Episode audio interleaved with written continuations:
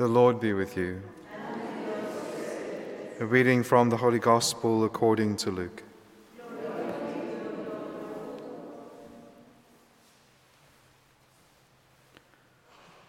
The Lord appointed seventy others and sent them on ahead of him two by two into every town and place where he himself was about to come. And he said to them, The harvest is plentiful, but the laborers are few. Pray therefore the Lord of the harvest to send out laborers into his harvest. Go your way. Behold, I send you as lambs in the midst of wolves. Carry no purse, no bag, no sandals, and salute no one on the road. Whatever house you enter, first say, Peace be to this house. And if a son of peace is there, your peace shall rest upon him. But if not, it shall return to you. And remain in the same house, eating and drinking what they provide, for the laborer deserves his wages. Do not go from house to house. Whenever you enter a town and they receive you, Eat what is set before you, heal the sick in it, and say to them, The kingdom of God has come near to you. The Gospel of the Lord.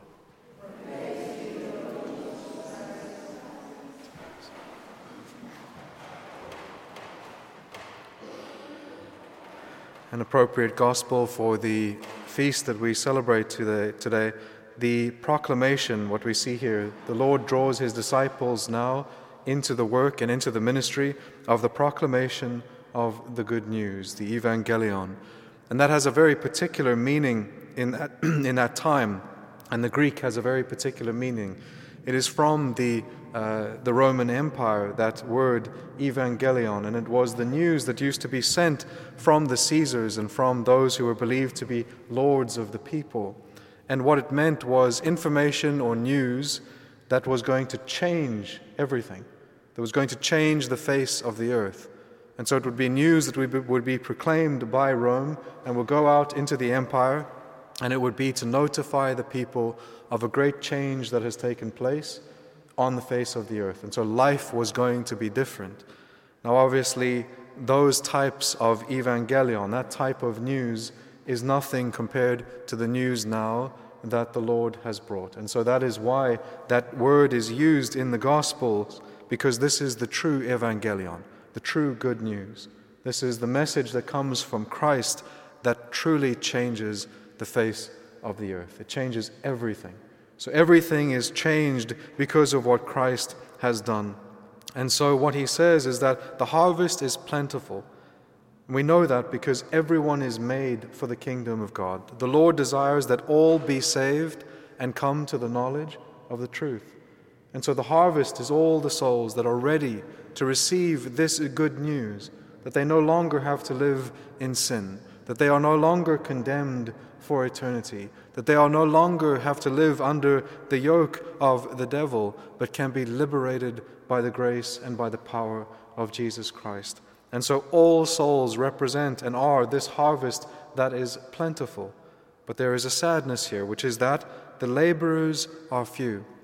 Those who desire to carry this good news, this true, life changing news, are few. Those who desire to labor for the kingdom and to prepare the way for the Lord are few. And so the Lord notes this sadness, but then he gives the remedy. Pray, therefore. Pray. Prayer is what brings extra and more laborers into the harvest but it's praying to the Lord of the harvest, praying to Christ Himself, turning towards Him and asking Him in His mercy to give to the church laborers for this harvest. And so I would encourage all of us that when we come into adoration, when we are here with the Lord of the harvest, that that is at least one of our intentions that we pray for laborers for the harvest those who will go out and labor for souls and bring this evangelion, this good news. And so then the Lord, he says, if you pray the Lord of the harvest to send out laborers into his harvest, they belong to him. They are his souls. We love them for his sake. And then he sends them off with what we've seen before nothing of this earth. He strips them of all the things of this earth, and he equips them with all the beautiful grace of heaven. And he knows, and he sends them not only ill equipped in terms of the uh, material sense, but he says that his providence, we know from the other accounts, will provide for them. He acknowledges that there will be dangers. I send you out as lambs in the midst of wolves. But when you go and when you might meet these wolves and when you might be in the midst of this danger, what are they called to bring?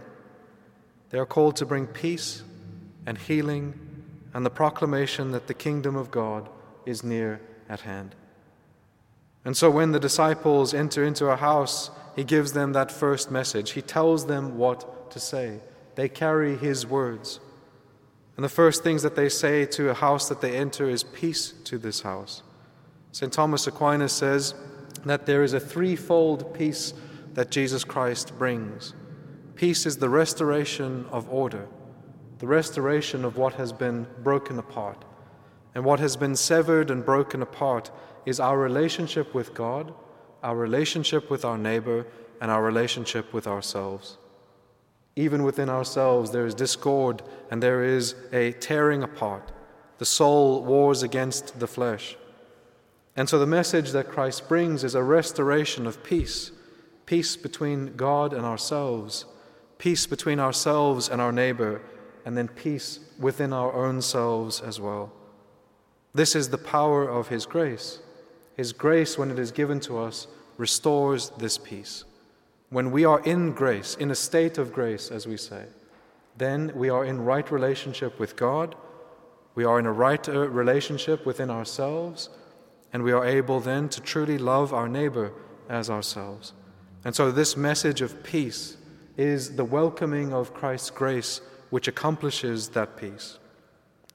And then he says to them as well, Heal, heal the sick. And now, this was obviously the physically sick, and the disciples did do that. But we are also sick in soul, sick with the effects of sin. And so, part of the healing ministry of the church is that removal of the sicknesses of the soul, moving souls into grace and restoring them to health. And so, we can see that grace brings all of these elements.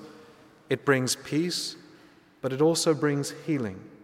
What we say is that grace both heals and elevates our nature, meaning, meaning it heals us, but it also allows us to live in a divine way, in a godlike way, and in a heavenly way.